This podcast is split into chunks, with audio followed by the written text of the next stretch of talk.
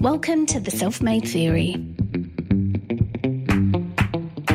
the podcast that's all about innovating, overcoming, and prospering. We interview founders, entrepreneurs, innovators, CEOs, and other exciting people about their amazing business journey. Over to your host, Ben Campbell, for this week's episode.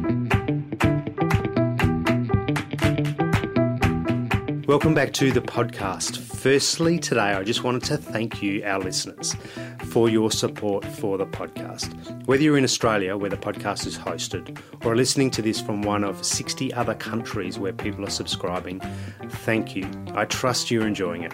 If you have any suggestions for people you'd like us to interview or ideas on what else you'd like to hear in the podcast, then drop us an email podcast at theselfmadetheory.com. Into today's episode. We've heard a lot in Australia about how manufacturing is dead. Or is it? In this interview, I talked to the managing director of a company called Advanced Focus, Mark Fusco, who tells us that manufacturing isn't really dead, it's just changing from competing on price to competing on value and design. And isn't this the way many industries are being challenged today? He talks about how that starting education early enough when new technologies come along is really critical, especially if you want first mover advantage. He talks about how we should stop saying no to new ideas and instead start asking, well, why not? And he talks also about how that we should stop eliminating all risk because if we don't, we are going to eliminate our future. My name is Ben Campbell, and this is The Self Made Theory.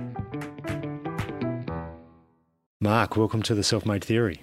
Thank you, Ben. Pleased to be here. It's uh, good to have you on the show. And for those that don't know who Advanced Focus is, can we start with your elevator pitch? Sure. Look, Advanced Focus uh, work with some leading companies uh, in a partnership way to essentially improve performance or grow and scale uh, the businesses. We're different to, I guess, a number of service organisations where it's not just at a strategic level where we can help um, set a direction or a course for them, but we actually have the capacity and the capability to get our hands dirty uh, at the tactical level. And the way we do that is our team has all come from global industry, we've all held senior roles and done things before, so we can use that experience to both uh, help guide but also build momentum in the change and transformation of our customers. We uh, traditionally have focused um, on the value creation sector, so advanced manufacturing is one of those areas, and um, we bring a lot of global expertise um, from that knowledge base. And I guess um, reflecting the diversity of our economy here, we've probably worked in probably 40 subsectors of of those uh, uh, industries in Australia and, and some globally. And uh, it's that diversity, I think, that often helps us see adjacent innovation and opportunity from places that would be unexpected. But because we have that visibility, we can we can often bring that um, into uh, into a new place and, and, and deliver some great value. So you might be working in one sort of sector, looking at advanced manufacturing, and then in a completely different sector, go, you know what, we learned something out of you know sector B over here, mm-hmm. food and wine or something, mm-hmm. you know, and uh, maybe we can take that into you know into another area. Absolutely. Yeah. Okay. Yeah. So, for example, um, we uh, we have uh, played with technology out of mining. Uh, underground, and, and brought that into defence sector. We've um, we've we've taken um, uh, some oven technology out of the food sector and brought that into electronics. Um, we've um, we've taken some medical device applications and we've and we've brought that into um, food. So wow. there's there's um, I guess often we think of innovation being new, creation, but often the answers exist somewhere, and sometimes how you apply that in new ways is the greatest opportunity for quick return. Yeah, right. So let's address the elephant in the room most people would consider that manufacturing is dead in Australia. And if you look back perhaps at the history in South Australia, we've had a, particularly compared to GDP, we've had a pretty strong performance, you know, in uh, you know, 20 or so years ago. But and comparatively with the rest of Australia, we've sort of battered higher uh, than average in terms of uh, our manufacturing output. But that's obviously changed a lot over the last 10, 15 years. Why is manufacturing something that Australia should continue to do? Look at the heart of heart of it, what we believe. Um, we think that in terms of economic value to any advanced economy, you need to make things. Yep. You need to create value. Manufacturing is such an important sector for that. Typically, for every job in manufacturing, it generates something like four or five others in, a, in an economy like Australia. That's a big multiplier. You don't get that out of mining. You don't get that out of services. Often, you know, um, we think that when all jobs are equal, but they're not. And so when we when we see uh, some jobs like cutting hair or doing nails, if we're all doing that for each other and someone's a barista in the corner, is the economy really going to grow?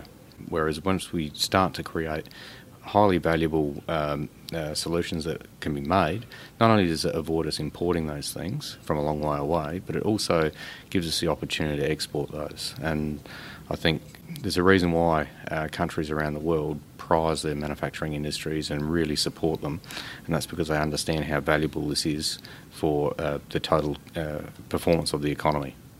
So we first met, I think, at a presentation you did uh, down at Flinders University, actually, and I was super surprised at what was happening here in South Australia around advanced manufacturing. Is that a different beast compared to what we would call traditional manufacturing?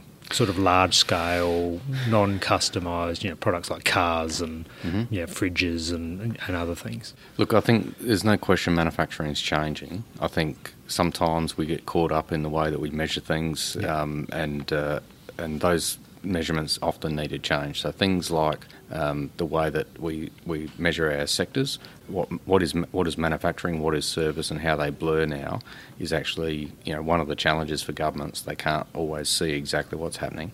But I'd say that on the whole, we've seen some traditional large manufacturers. I call them large sheds. These are the these are the ones that hit the front page of the of the uh, the newspaper or the uh, the TV when they close and people walking out that image burns deep in most people's minds. And for their parents looking at those things, they, are not going to tell their kids to go into that industry because they don't think there's a future. Those companies, on a whole, on the whole, were competing on price. And uh, Australia is now a high-cost economy. So one of the reasons that um, manufacturing is changing is the uh, the cost base of which you know we have a quality of life where yep. we earn decent money. We don't want to change that situation, but we do need to change how we compete and the way that we produce things so that that is not an impediment. So uh, the examples that I shared last year, we've got fortunately you know, some fantastic businesses in Adelaide that are producing world-class products exporting to the world.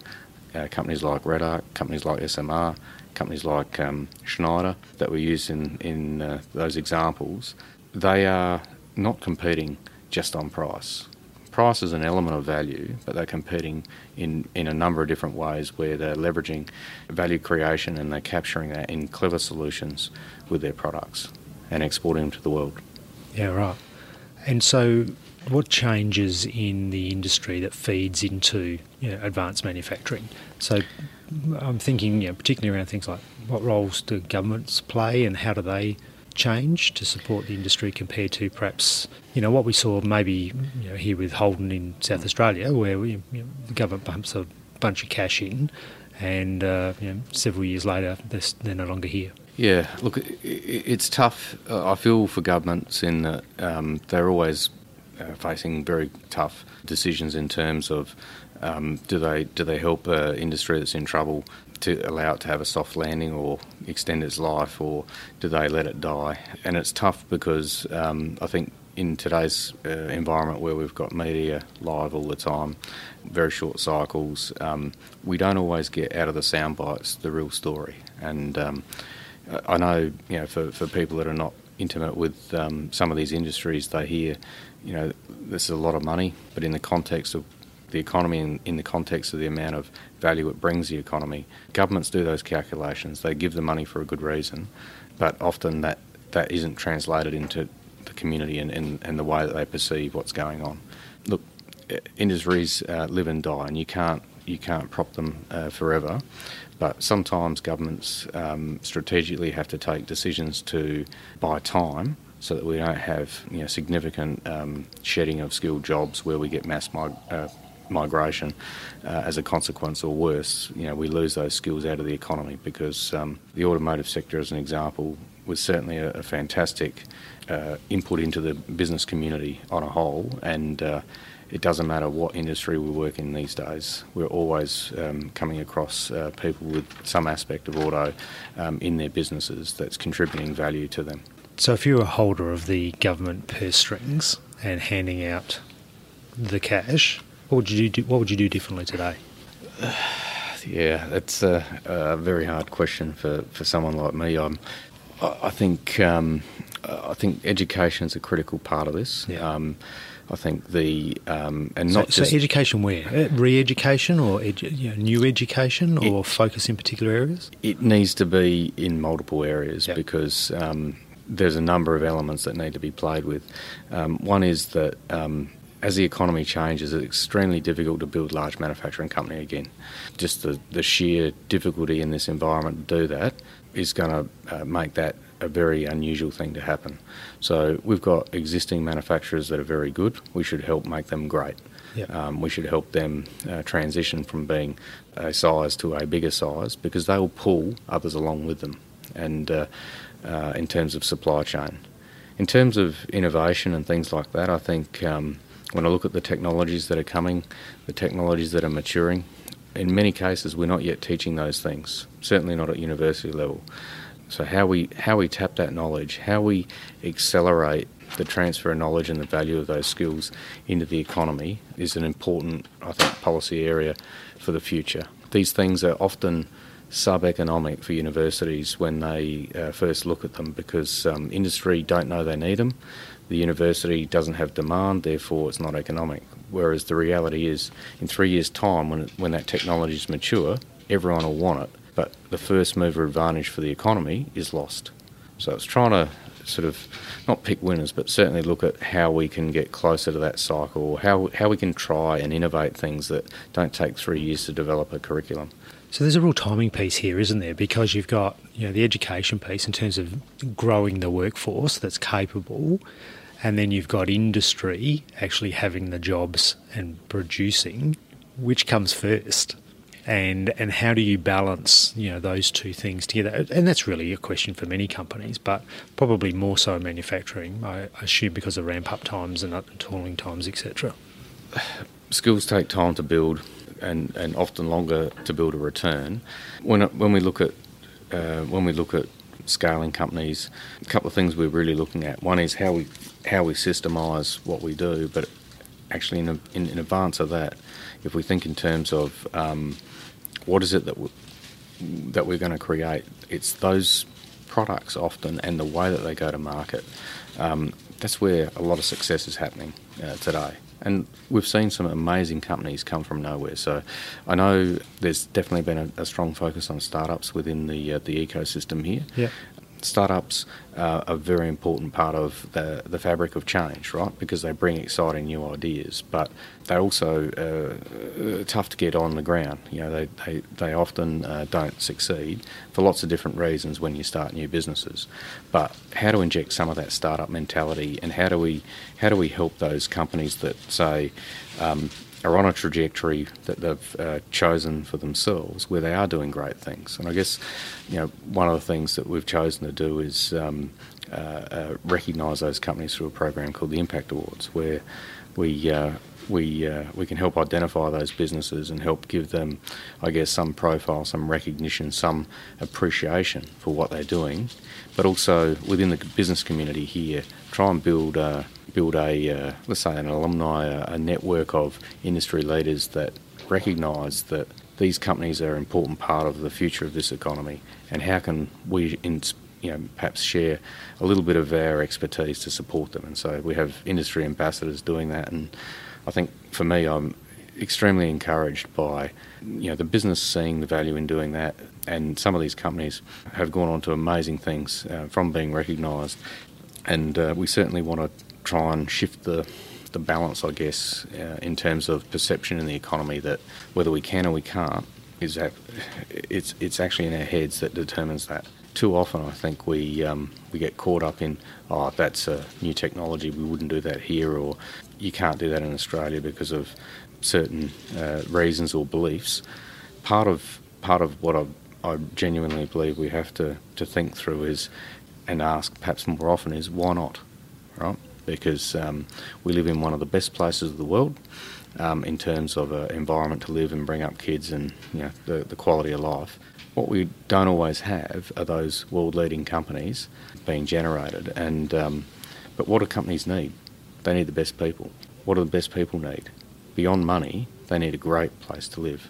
So we have those, and I think um, sometimes we just take for granted those things. Um, we think we have to go elsewhere for those things, and or buy those things elsewhere, and not give it a chance. So, I guess that's an area where both industry um, and government policy can, uh, I guess, help cultivate an environment where if we're going to take a risk with something new, why why wouldn't we try and do that here if we're first? Because if we could, then maybe that that that solution could be exported to other places around the world. And I think sometimes we um, we're the last to pick those things up, and we see that often with um, you know, large investments where there's a lot of learning going on, but it's not in this country.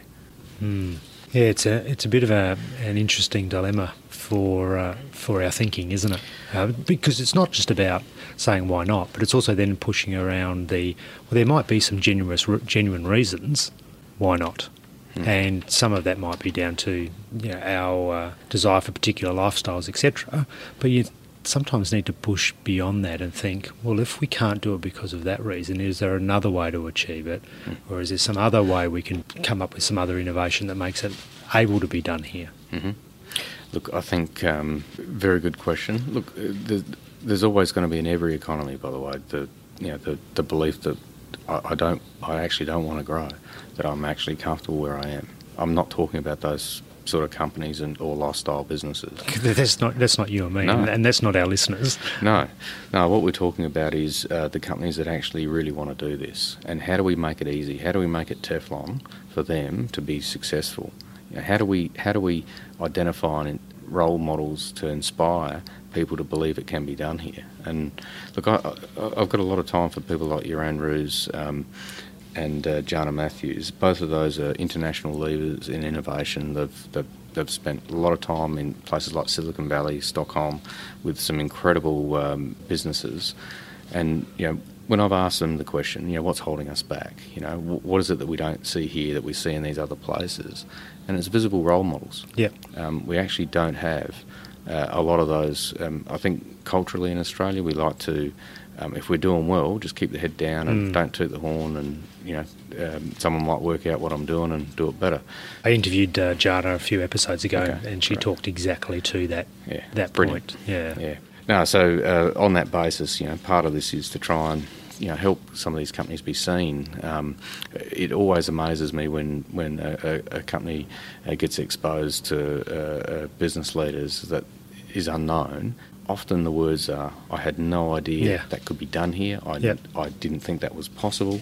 These are the sort of things that actually challenge our mindset to do something different. So, have you got some examples of that and, and maybe you know, some of the winners of your Impact Awards? Yeah. Yeah, look, I think as, as an example, um, yeah, there's a, there was a company that developed a, a medical uh, uh, management system similar to what we've rolled out into our hospital here, but not theirs, uh, that manages you know, all these patient records and controls and so forth. They they've now uh, listed on the stock exchange and they're winning business internationally with their software. We're not using it in Adelaide, but we are using it in other places. And uh, you know the the belief you know why would we choose this system over an American or a European system? It's it's often belief. Defence the same. You know, we've been working with some drone companies where um, the Americans or the English will buy our drones, but not the Australian uh, Defence Force because it's not that the product isn't good enough. It's just perhaps an unconscious bias that sometimes we, we think if it's here, maybe it's not good enough. So, there, I mean, there are people that have, will have dealt with government tenders and other things over the years. I know I've certainly dealt with my fair share of them. That have a you know, often the tendering process has a, an element of you know is it sourced locally, is it sourced uh, is it manufactured locally, and you get some points for that mm. um, in the system. But is that just is that just a, is that a bit of a furphy? Um, look, I, for me, I, I'm very sensitive towards, um, let's call it local business tax, where oh, we have to do this almost like to tick a box yep. or something like that. I don't like that. It doesn't encourage, it's like a form of protectionism. Yep. And uh, I think you know the world's much more open place, and we need to be competitive. I think we what we need, do need to think about is um, where are the areas where we want to create competitiveness? Where are the areas where we actually need to create new solutions for problems that haven't been solved? And and if those things are hard to do, right, and they're risky, we um, these are the areas that potentially have got the the, uh, the opportunity to create IP, and that IP could be valuable on a global base for if if the problem's solved. So almost become the lead customer. The challenge, I think, is culturally we don't generally forgive anybody who, who takes a chance and it doesn't work. I mean, I don't think there's too many. Crucify them. I, I, don't think there's too many ministers or prime ministers that go, "Hey, we, we, we, we put a bet on this because if we crack the nut and we got it right, this would be a really great outcome for mm. the country." When when politicians are forced to basically eliminate all risk out of a decision, they ultimately eliminate most of that opportunity that goes with it. That's a good point, isn't it? Mm. So we've got to be comfortable to take risks. Mm. I think as a, as a culture, and and we've got to. Um, I think as media's got a role to play in, in allowing that piece of education to play out and, and create a safe place to try some things because often when we try things, that's when we learn. And uh, too well, often. And that's, you know, and often you've often heard the statement let's not use the word fail. Let's mm. use the word learn. Mm. Uh, and and look, I think it's a great it's a great one. And you know, if we think about you know, investment that venture capital firms mm. make, etc., they don't get it right every single time. No. Um, but they know, know the game. Uh, but that's that's the game, and they know that you know maybe three out of five, mm. maybe four out of five, maybe two and a half out of five, whatever whatever the number comes up at. But they know that uh, that's the way to really see greatness come out of companies and ideas. Well, look, it's, it's, if there's no risk, there's there's rarely reward, and I guess um, you know we we have um, such an opportunity, I think, to generate intergenerational reward. You know, reward that goes beyond uh, our lifestyle, the legacy that we lead, you know, for our children, our children's children. And uh, I think sometimes uh, good can be the enemy of great. Mm. I think you know we have a you know we we think things are good, but it's good because others before has uh, actually taken those decisions yeah. um, and helped create the environment we have. I think sometimes we don't always get that context. We don't always connect what we've got to those uh, risks that were taken, and uh, but also, you know, that it's our responsibility, I believe, um, and that's not just the politicians. I think it's the community, it's the business community, to um, to ask this question, and that is, what are we leaving for the next generation? You know, are we going to live in a better place? Have we got jobs? Have we got um, economies? Have we got an environment that's in a better state because of the, the, the things that we've done during our time? Mm. And uh, I think sometimes we think, certainly politically, very short term because of the cycles, but yep. but equally um, we don't allow and don't reward people to think long. And when they do, uh, they're criticised for saying, "Oh, that's three elections away." You know that that's just a smokescreen. Mm. Whereas the reality is, we need to think that far ahead. Other countries are thinking that far ahead, and they're gaining huge benefits from being able to plan things over a longer period. I mean, the political cycle is a problem in many countries in the world, but they don't have the same unbelief and lack of what's the right word? Lack of desire for greatness uh, that perhaps we do. You talked a little bit about the next generation. Mm. So, for parents listening to this whose you know, children are choosing their you know, their subjects, their university courses, etc., or have just done that for this year, where would you recommend that they focus? Again, very uh, challenging question. um, look, with the work that we're doing, we're playing with you know some amazing technologies, you know, artificial intelligence, Internet of Things, um, 3D printing, you know, very transformational in the way that they are going to affect the jobs of the future. Two things that I would say are important and unfortunately not always easy for parents to work out. You know, I think sometimes we have a natural bias to, to look at what we what we what we would have aspired for ourselves or our parents' influence on us over our, our time, and we you know we look to, to say a lawyer or a doctor and go, oh look, they're great um, uh, roles, um, you have a great life, um, those types of things. But some of those areas are genuinely changing and in a dramatic way. I mean, I was only talking to someone today about the legal field, and with the rise of artificial intelligence, is that the end of the paralegal?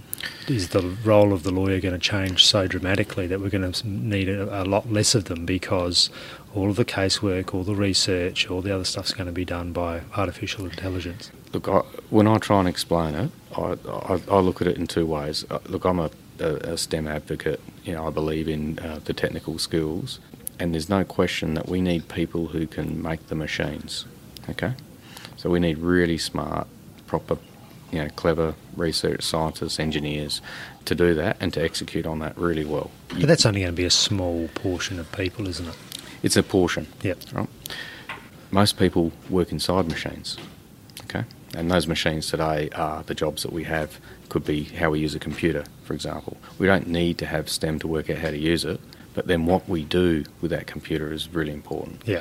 So computers are really good at some things right? And uh, in in the case of artificial intelligence in particular, if we look at the the tasks that are, I always break it down into three things. In the physical world, we say if it's dull, it's dirty, or it's dangerous, it's going to be up for grabs for automation.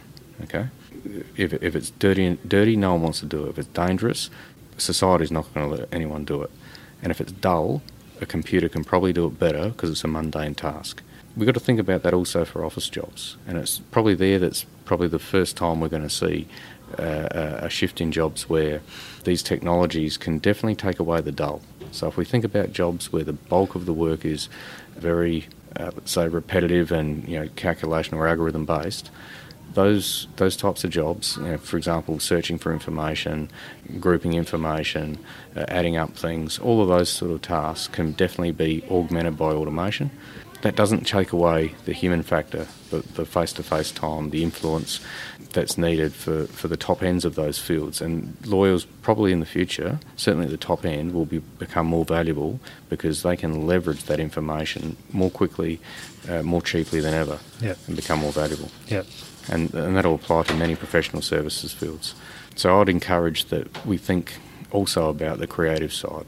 Um, that we, we think about what are the what are the environments that we create uh, that allow people to uh, think outside the square, um, to play to our strengths as humans, because those things are much harder for machines to do. Hmm. And uh, I was listening to a podcast this morning actually on artificial intelligence, and they talked about the other roles you know, that have compassion at their core and those uh-huh. things, which uh-huh you know you hope never get re- replaced by machines, but but clearly those are those are going to be uh, uh, roles that are, are, going to continue to be important into the future as well.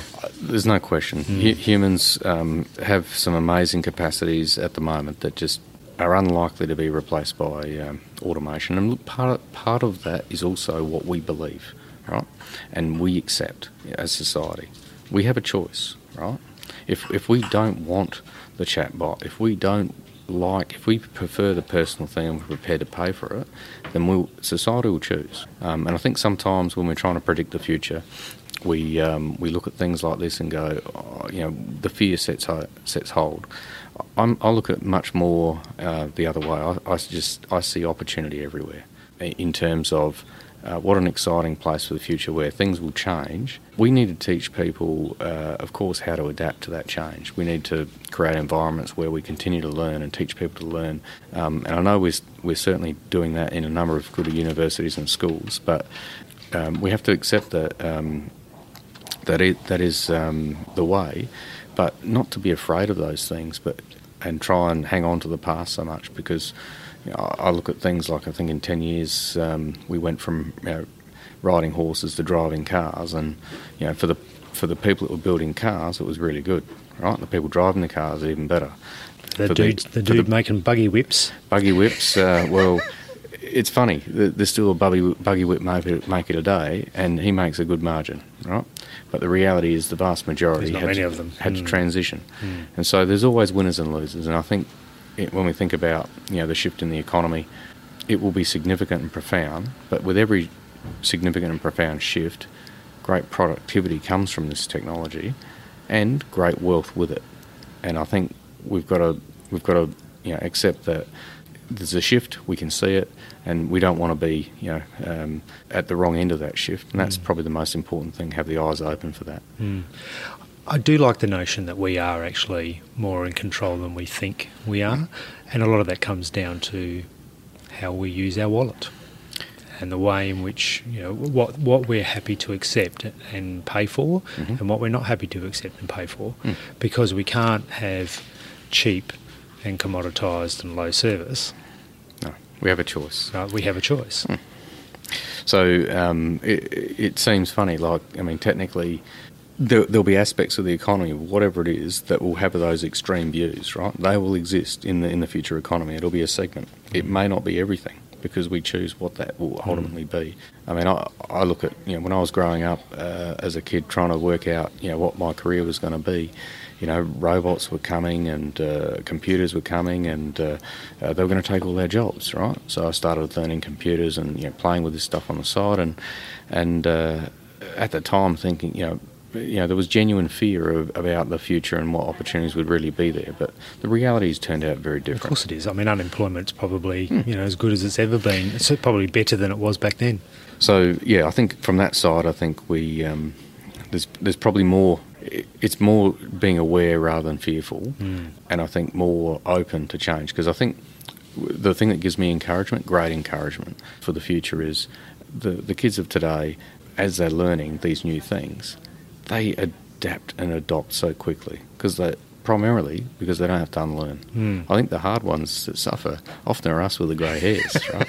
we, we, we haven't got that many grey hairs. yeah, there's a couple, and uh, for every one of them, you, it, these are these are lessons in life you've learned that sometimes you know you have to unlearn to, to seize the opportunity. And I think you know for us older uh, older people in the economy now, it's it's it's recognising that you know is this really a problem or is it just a problem for us? And is it our is it our our um, belief system that's actually limiting our ability to see those opportunities? Well, plus our experience mm. and plus you know what we've seen before. You know those are all factors that Build influence our decisioning making. They do. They and I, look, at, you know, the perfect scenario is not you know old or young. The no. perfect scenario is both, because when you have you know, young people working with those more experienced, you get the balance of ideas, risk, ideas, things that have come before, new ways of thinking, challenges, hmm. and you build those two things together, hmm. and uh, you'll ultimately get a better outcome. Without a doubt when we're when we're making radical changes with the use of technology or change in, a, in, an environment, we often try and build teams where we have that mix of experience and youth. The youth because they can, you know, they're hungry, they're, they're not inhibited uh, or threatened by the change. If it's an easier way, we're up for it. And for the old, older, more experienced uh, in the team, to use that wisdom to to uh, guide the, the enthusiasm of youth. Mm. And I think in, in, in our business uh, uh, environment where change is prevalent, mixing that diversity of views becomes really important. If we're all one or the other, it, it can be a problem. Mm. So, what technology excites you the most? Oh, oh, if you can't pick one, give me a couple. Okay, okay, it's hard. As a toolmaker, I would say, look, I, the, the 3D printing for me has been um, absolutely incredible. Um, the stuff that can be made, in particular, I love I love making things out of metal, and having I guess that ingrained in the DNA, all of the old ways of doing things, to see how it can be done now and how amazing the products are and the and the value and solutions they create is absolutely transformational. So, so what excites you about that? Is it the, the speed at which things can be built? Is it the flexibility or the diversity? What, what is it particularly about 3D printing? It, it compresses value chains. So it, it definitely, speed is an aspect where you're shifting value and you're shifting where that gets created. And for me, that's exciting in terms of how it will change what we do. So instead of for example, making a pattern, doing a casting, machining the casting, uh, which could take months. You know, you can do this you know, technically overnight for some things. So. so, it's the change from you know, traditional where one company designed it, somebody tooled it, somebody built it, etc., mm. being sort of compressed into the one, effectively the one, the one organisation or the one process. In some cases, that can definitely uh, occur, and I, I, think for that reason, it, it, changes speed. So, for example, yeah. working with the Navy last week in, in Sydney, they, they've just rolled out 3D printers on their new uh, destroyers. And, and so for them, it's about, well, what tools do we need? Do we bring one of everything? We don't know. But now we can print on demand. It could be a spare part that gets us keeps us going until shore, or it might be a, a tool or, or something, a fixture or something that, that we, we couldn't envisage we need. And so, you know, to me, that's that's cool. It's very cool, right? And and and you think about the, the courage it takes for, for senior people in Navy to sort of sign those things off and say, hey, look, yeah, the benefits yeah. are worth the, the, the risks of doing this. That's what I'm talking about. Mm. That's, you know, changes value. The other is around, I think, for me, being a knowledge business, uh, the use of AI. I think um, uh, an Internet of Things in terms of connectivity. Those we've got sensors, you know, uh, dropping in price at an exponential rate. We've got connectivity, you know, everywhere. The cost of storage is almost uh, uh, zero. Uh, processing power is uh, improving at twice the speed every two years. So we've got all of this convergence going on where um, information uh, will be everywhere, and it goes beyond our ability to crunch it in an Excel spreadsheet. So, developing, I guess, intelligence algorithms that can help us harness that information um, to understand things that we could never understand before, I think is one, going to be one of the most tremendous transformations in, in, in the way that we do things. And we've only just scratched the surface of that. Mm. Many people are scared about AI mm-hmm. and about unleashing the uh, decision making uh, for important things on on uh, on computers mm. and taking the you know the safety valve out uh, for, uh, for for important things. Are you in that camp? Do you do you see you know, risks and concerns and fears around AI, or do you think we're a long long way from that? Yes and no what I see is if you look at the dashboard of your car today, it tells you the speed, fuel light comes on, it tells you you're going to need fuel soon, right? That's information. How we choose to act on that information where humans are in control. What I'm talking about is having dashboards for, for things that matter to us. In terms of automating those decisions, there's lots of mundane decisions that if we set the rules, as in humans, set the rules that we want for us, then um, again, I'm, I'm not so concerned about those things. Where there is genuine, I guess, risk and um, importance to uh, to your question is in the defence area. I think um, there's no question it's a new weapon. Mm. Um, it's no question that if uh, people want to build war machines with this technology, um, we don't know the outcomes. And I, I guess it's a bit like um, uh, viruses and things like that that people create um, as uh, uh, weapons. We never want to unleash them on society. Mm. And I, I have no doubt that people are working on those. I genuinely hope that. Um, um, you know, we don't we don't suffer the same things that we have with you know chemical weapons and, and nuclear weapons. Yeah, that's um, that's certainly a, certainly a risk. Hopefully, there's still a big red button somewhere that somebody has to push with some, you know, multiple keys that have to be turned, you know, with different people, etc. Before before, big, before they can launch a, a, a big, a, big emergency stop or something. Yeah, absolutely. Yeah. yeah. Uh, look, I, I, think the upside for society is far greater. Mm. Um, you know, uh, assuming that you know we can live harmoniously and look, I, I think none of us can predict the future, but I, I do hope that you know, in terms of um, you know the ethics that we apply to these things that you know we um, you know we uh, as a society choose to uh, uh, I guess enforce and uh, reinforce mm. the importance of those things. Mm. And I think you know on the whole we are doing that despite the the weapons of mass destruction we have. But uh, I find sometimes it can really polarise people's thinking because we think it's it could be used for evil, therefore we don't want to apply it for good. Yeah. And there's so much good that you know can be oh, applied. It will save lives. It will improve quality of life. It will improve our health. Uh, it'll it'll reduce the costs of uh, uh, living. It will uh, make us happier. There's so many things for good it can do, and I think you know sometimes we let you know that negative um, piece sort of just cloud our ability to even consider it. Mm. It's not a it's not a yes or no. It's not No. yes we're doing it or no we're not doing it. It's a how do we accentuate the positives and bring those to life quickly while minimising the potential risks that sit around it. Mm. And and some of those things may help us become uh, better humans, Mm. because if we if we have greater transparency um, in what we do and trust in the information that we now have, um, then you know maybe we can be better Mm. as a society. I mean that's a That's probably a whole other topic to talk about. yes it is, and I don't mean in in uh, in the way that uh, some countries are thinking about it. But, yeah, uh, absolutely. Well, mate, thank you very much for spending some time with us and talking about what I think is pretty exciting. I mean, when I heard your presentation, I was like, wow, I didn't realise all of that was happening just here in South Australia, let alone the work that you're doing around the country in advanced manufacturing. It's pretty exciting. And uh, know, I think it gives us a, you know, a lot of uh, hope and uh, in the future for uh, the things that we make here in this country. Excellent. Thank you, Ben. Thanks, mate. Well, that certainly throws a different light on the opportunities for cities like Adelaide, where traditionally we've had a strong, big end of town manufacturing industry.